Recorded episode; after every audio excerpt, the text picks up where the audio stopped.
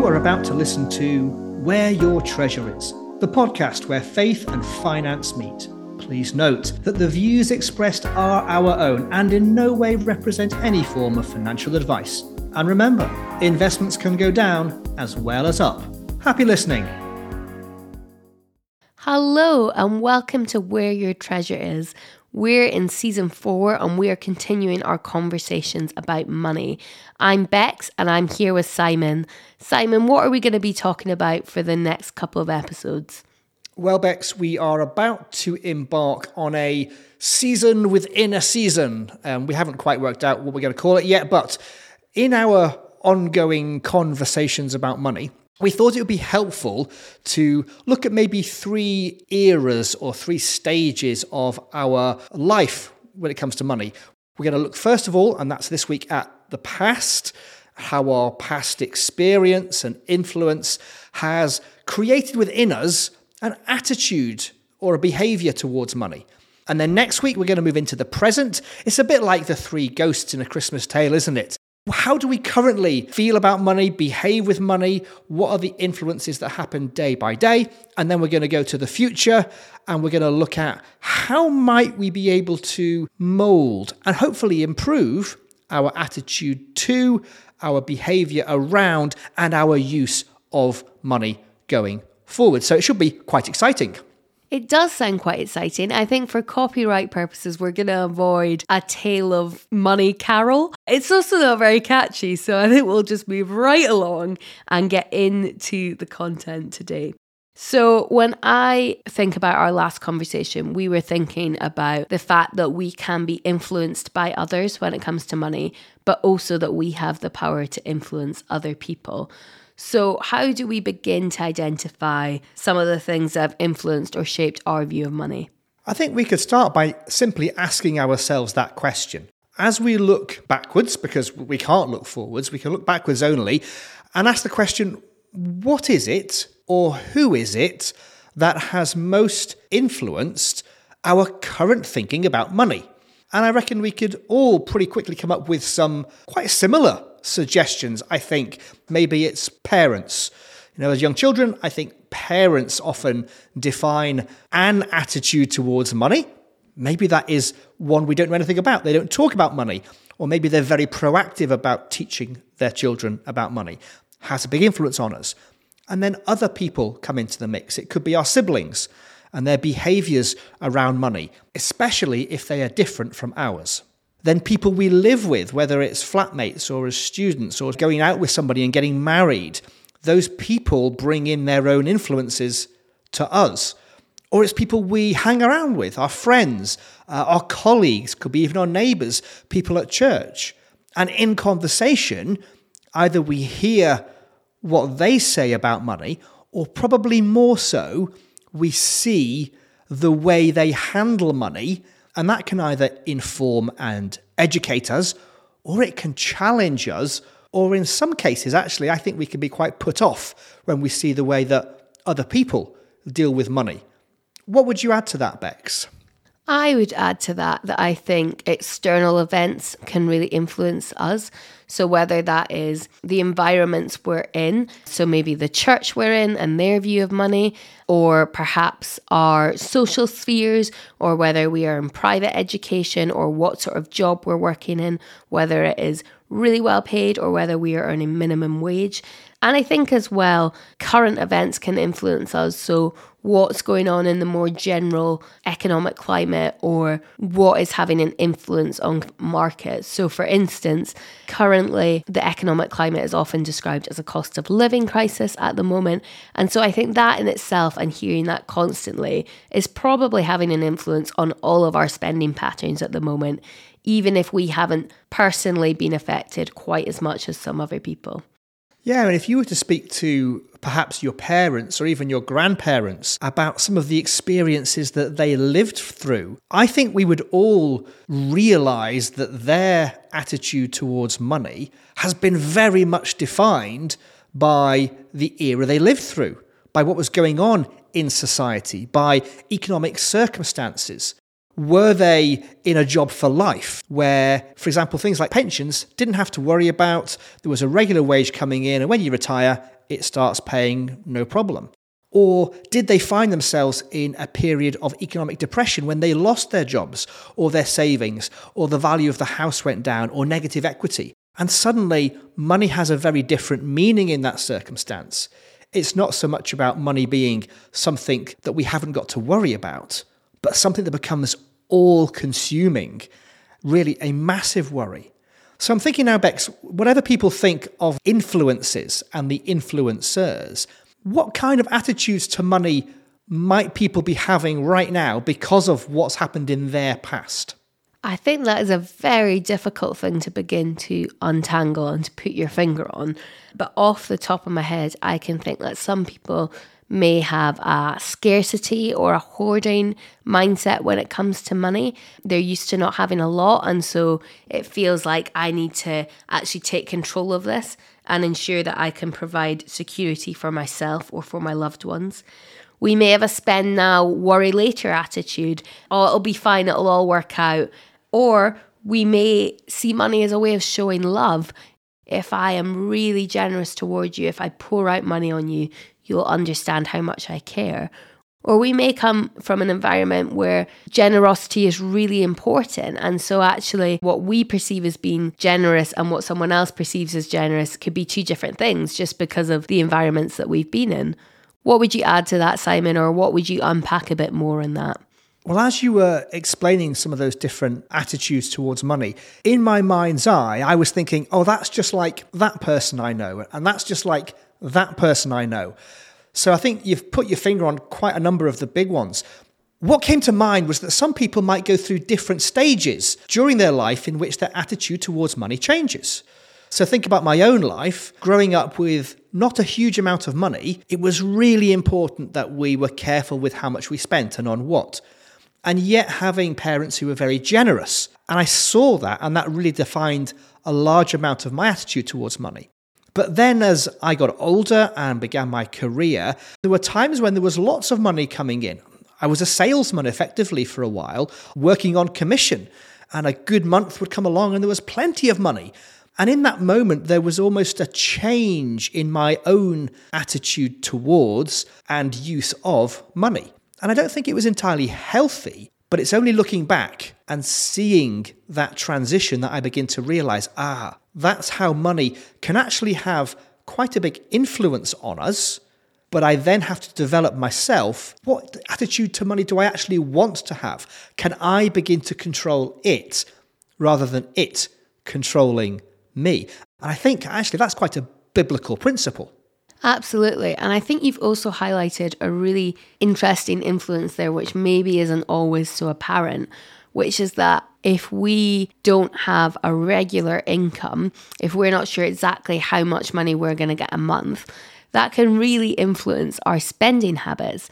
I know as someone who's self employed at the moment, that that can be a really difficult thing to manage steward that well so that you are preparing for the future and you're preparing for potentially a quieter month versus still being generous and not kind of keeping it all in just in case, but continuing to give money out as well. And that phrase, stewardship, is key, I think, to our understanding of a good attitude towards money. We have this resource we're asked to manage, and the Bible does say quite a lot about money some Christians that I've met have an attitude which is money is evil, it's mammon, it's this thing that draws us away from God. They misquote and say that money is the root of all evil. And this has defined their mindset that money is a thing that we shouldn't really pay too much attention to in case it draws us away from God. Now, what the Bible actually says is that the love of money is a root of all kinds of evil. So we have to protect our hearts when it comes to our dealings with money. But we have to be good stewards of the resources that God has given us. Money can be a great tool and a great resource in the kingdom. And perhaps that comes back to well, how did our parents teach us to use money? Or our Sunday school teachers, or our pastor, our minister, our priest in church on a Sunday morning? The way they talk about money does begin to actually impact us. So we absorb all these opinions and experiences. And then somehow we have to come to a conclusion ourselves of, well, based on all that stuff, this is my opinion of money and how I'm going to use it.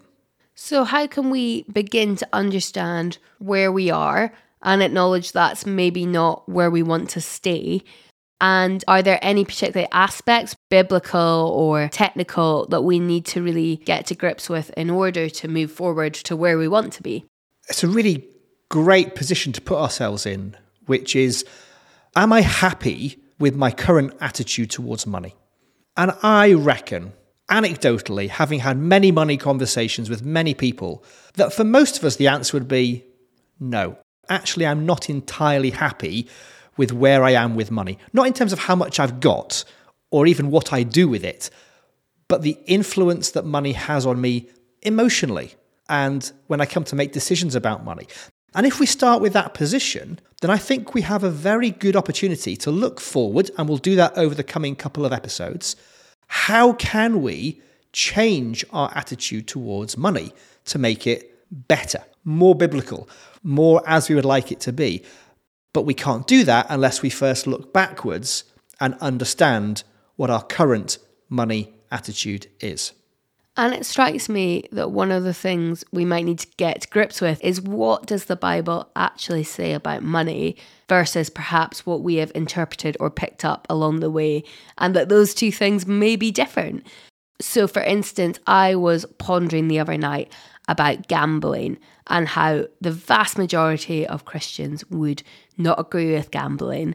And I would also include myself in that. But then I was thinking, what has actually formed that? decision because nowhere in the Bible does it say, don't gamble. In fact, you almost see examples of it where people are picking lots. And so, how do we get from no explicit instructions to understanding that that's not how we want to live our lives necessarily? Wow, going pretty deep and theological pretty quickly there, Bex. That's what I'm here for. Absolutely. And as we will remind our listeners, neither of us are biblical experts on this topic. No. so let us have a conversation and see where we get to. That's what today is all about. I think actually conversations is the way that this plays out. We will only know that the general attitude towards gambling is quite negative within Christian society because somebody somewhere has told us, oh, well, you know, Christians don't gamble, or Christians shouldn't gamble, or perhaps the Bible says that we shouldn't gamble. And it isn't so explicit, you're right. But there are certainly principles which the Bible speaks about. The Bible does speak about being good stewards of what God has given us.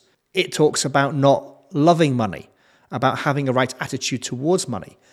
I think one of the issues with gambling is that it can become addictive. And I'm going to put my hand up metaphorically on air at this stage and say, I think I have quite an addictive nature. As a teenager, my sister and my brother would often pretend to gamble. We would play poker, we would play pontoon, we would play roulette. And in that moment, gambling perhaps with matchsticks or with pennies and tuppences, as they were back then, I kind of learned the mechanics of gambling and came to realize you know what? When you gamble, you lose the odds are always stacked against you. And in fact, I use that today in my professional life. I will tell people if you go into a casino, you have to pretty much go with the attitude of, I'm going to lose. The only way to win when it comes to gambling is to own the casino. So my attitude towards money has been built both on almost a logical process, but also in speaking to other people and finding out what they think about it. And I think within that, you're also identifying an interesting strand that gambling, like anything else, can just have the potential to distract our attention from God. So rather than God being on the throne, we can put gambling or our work or having a really great house or fill in the blank on the throne and end up, perhaps unintentionally, orientating our life around that particular thing. And to be honest, it also throws up a whole other question of what even is gambling? How are we defining that? And so many people define that so many different ways. And it's not even so much about how we define that in this conversation, but it's about each person knowing actually, this is where I stand on this issue, and this is the line for me. And this is why I have this line, not because I've been told a particular thing, but because I've thought through it, I've spoken through it with a number of people, and this is my decision. Absolutely right. Gambling can go from one extreme of throwing money away at the casino, or going to a horse race, or betting on a football match. Or what about things like premium bonds? When you're investing money with a hope of a big win, a million pound win? Or what about buying raffle tickets? Is that gambling? There's a whole spectrum here where our attitude towards money and what we're trying to get out of it will vary. And for different people, I think the line will be drawn in different places. But gambling just represents one part of our lives where we have this interaction with money. What about a career or getting a job? Those people who are so money focused that their entire being is dedicated towards earning the most money, having the biggest house, driving the fastest car, going on the nicest holidays, as opposed to, well, this thing called money, I know I need some of it to pay the bills and buy clothes and get some food, but I don't want to be consumed by it. And again, there is a continuum of people, and the line will be drawn somewhere around what is my attitude towards money? Is it thought through and deliberate, or have I absorbed it from external influences that might not be ideal? And I think it's just recognizing where we are in that continuum and what's helpful to us, isn't it? I know at this point in my life, I've opted not to have a credit card because for me, that just feels like a massive source of temptation and a potential black hole that I don't want to go down. And yet, lots of people handle them incredibly successfully and use that as a tool to build their credit score, which can allow them to buy a house or whatever it is. But for me at the moment, that is not a line I want to cross. And both of those attitudes can be right, it's just different for different individuals. And that demonstrates an element of self awareness. It might be okay for those people, but actually, I don't think it's okay for me for now there are people out there, I have a bank manager friend who would say, absolutely, you have to have a credit card for the protection that it brings when you're making big purchases. But other people who will say, no, I don't ever want to have a credit card. Credit cards are not mentioned in the Bible as being evil, but for some people they're wrong and for others they're right. Being aware of our own attitude towards money helps us make those kind of proactive decisions rather than just do what the rest of the world does because it must be right. Because honestly, Bex, a lot of the time, the rest of the world is not right when it comes to money. So, so far, what we've established is that it's really important to understand what shaped our influences, where we're at right now, and actually what works for each of us as an individual, and not just the decisions we've made, but how we have made those decisions. So let's say we're looking at some of those decisions or attitudes and we're not particularly happy with what we see. How can we move forward from where we've been in the past? Oh, I was going to sing a wee song at you there, Bex, in French. Je ne regrette rien. You know, I regret nothing. Looking back on our lives, we can, and I'm sure most of us will, think about times we have made poor money decisions. I wish I hadn't bought that thing. I wish I hadn't saved up for so long and not spent it. I wish I hadn't given that away. Whatever it is that we wish we hadn't. Whilst those experiences help define our current attitude towards money, they needn't forever. We can learn. In fact, it would be a fool who doesn't learn from their past mistakes. So, looking back and thinking about what we have done with money in the past is a really good tool to help us decide what to do with money going forward. And I would take it even further than that. We can look at other people and the way that they have used money, wisely or foolishly, and try and learn lessons from them as well. I think that's where we see from our parents, from our siblings, from our colleagues, from our friends, where they're prepared to share with us perhaps their financial failures, they do so with an attitude of hoping we will learn from their mistakes. Parents say that all the time, don't they? And so let's say that right now we are living in the consequences of previous decisions. Can you give us some helpful starting points to move us from that place, perhaps where we are having to pay off debt or we are not able to save the way we would like to, and give us some kind of principles of how we can move from that place to being able to save or to be able to spend money more freely? Yeah, so we can recognize I did that in the past and it's currently impacting my financial position right now. Uh, I bought that car or that holiday on a credit card and I'm now suffering as a result. I am learning the lesson in real time. If we can look forward, we can't just say, you know, I won't do that again. It's not that simple. I think the first step we often have to make is admit to ourselves we're in a position we don't want to be in. It might be the position that you think everybody else is in. Well, everybody does this, it's just normal. But until you start speaking to people, and that's the second step, you're never going to know. You know. What if there are people out there who have managed to get through difficult financial situations, have been in debt, have become debt free? And here I'm talking about unmanageable debt, whether it's credit card debts or personal loans or car loans. We're not talking about certain things like mortgage debt which could be a really wise thing to have. And we've spoken about that in the past. So do find a trusted friend, find somebody at church who you think has a good attitude towards money, who handles money well, and begin to admit to them the position you find yourself in. I think all of us would love to help each other handle money better. And then often, Bex, I think it comes down to a bit of brutal hard work of budgeting, you know, where does the money go? Well, where does it come in from, first of all, and where am I going to put it? Focus on getting out of debt, for example, paying off expensive loans. There are lots of good resources out there that can walk you through this process. We spoke to Ben Clift as a bonus episode in our last season, and he works with CAP, Christians Against Poverty, and they do exactly this thing. They help people get onto a firm financial footing. Say that one at speed a firm financial footing.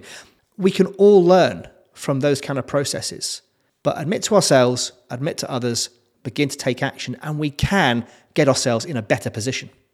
And some of the concepts Simon's touched on there, such as budgeting and paying off debt and how we do that, have been spoken about in more depth in season one. So please do head back there if that feels like it would be helpful. And my final conversation starter for the day is that multiple times we have said that money can carry emotion. So, how do we resolve hurt that's been caused by previous conversations about money or previous decisions that either we or someone else have made about money? Where do we start with that? Yeah, it's a whole season in and of itself, I imagine that one. I think back to, yeah, relationships that I've had that have been damaged or soured because of money issues.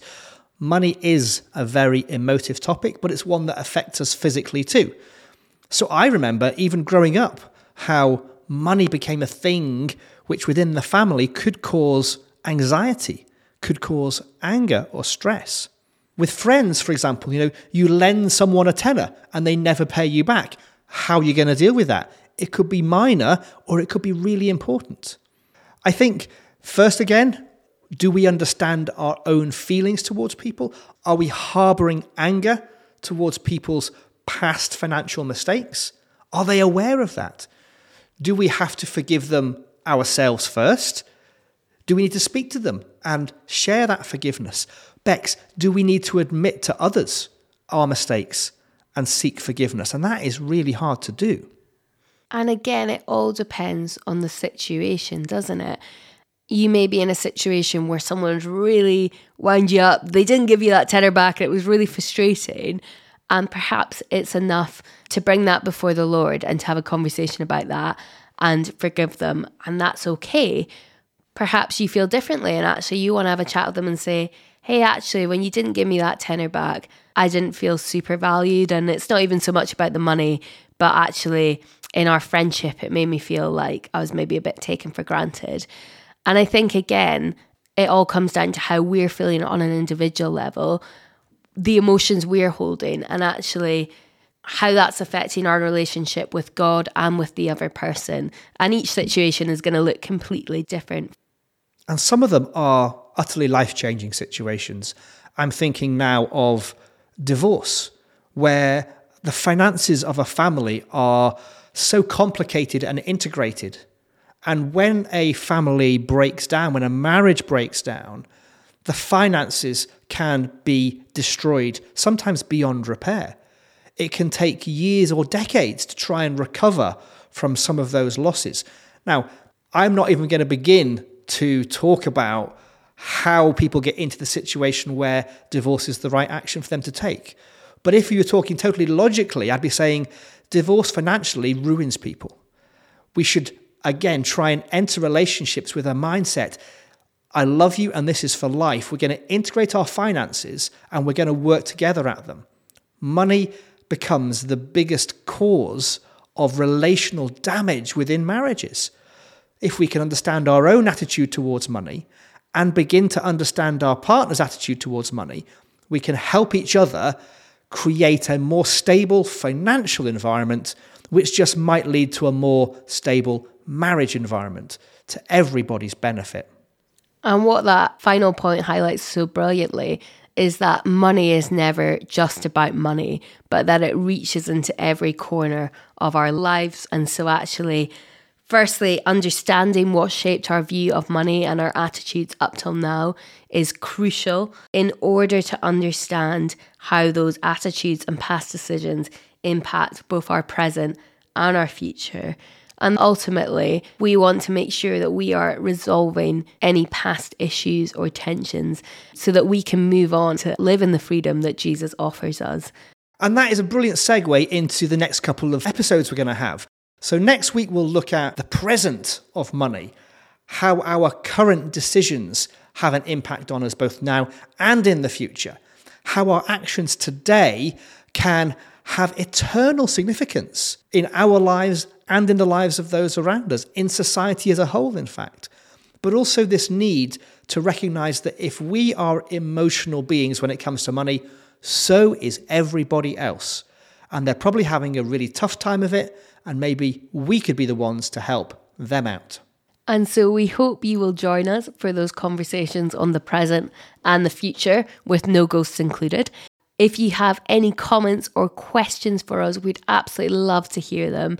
You can email us at where your treasure is at freerangepodcasting.co.uk or you can drop us a message on Instagram at where your treasure is podcast. And we'll see you next time when we continue our conversations about money. So that's goodbye from us in the past, and we'll see you in the present. See you then. This podcast has been brought to you by Free Range Podcasting. Let us take you where you and your podcast want to go.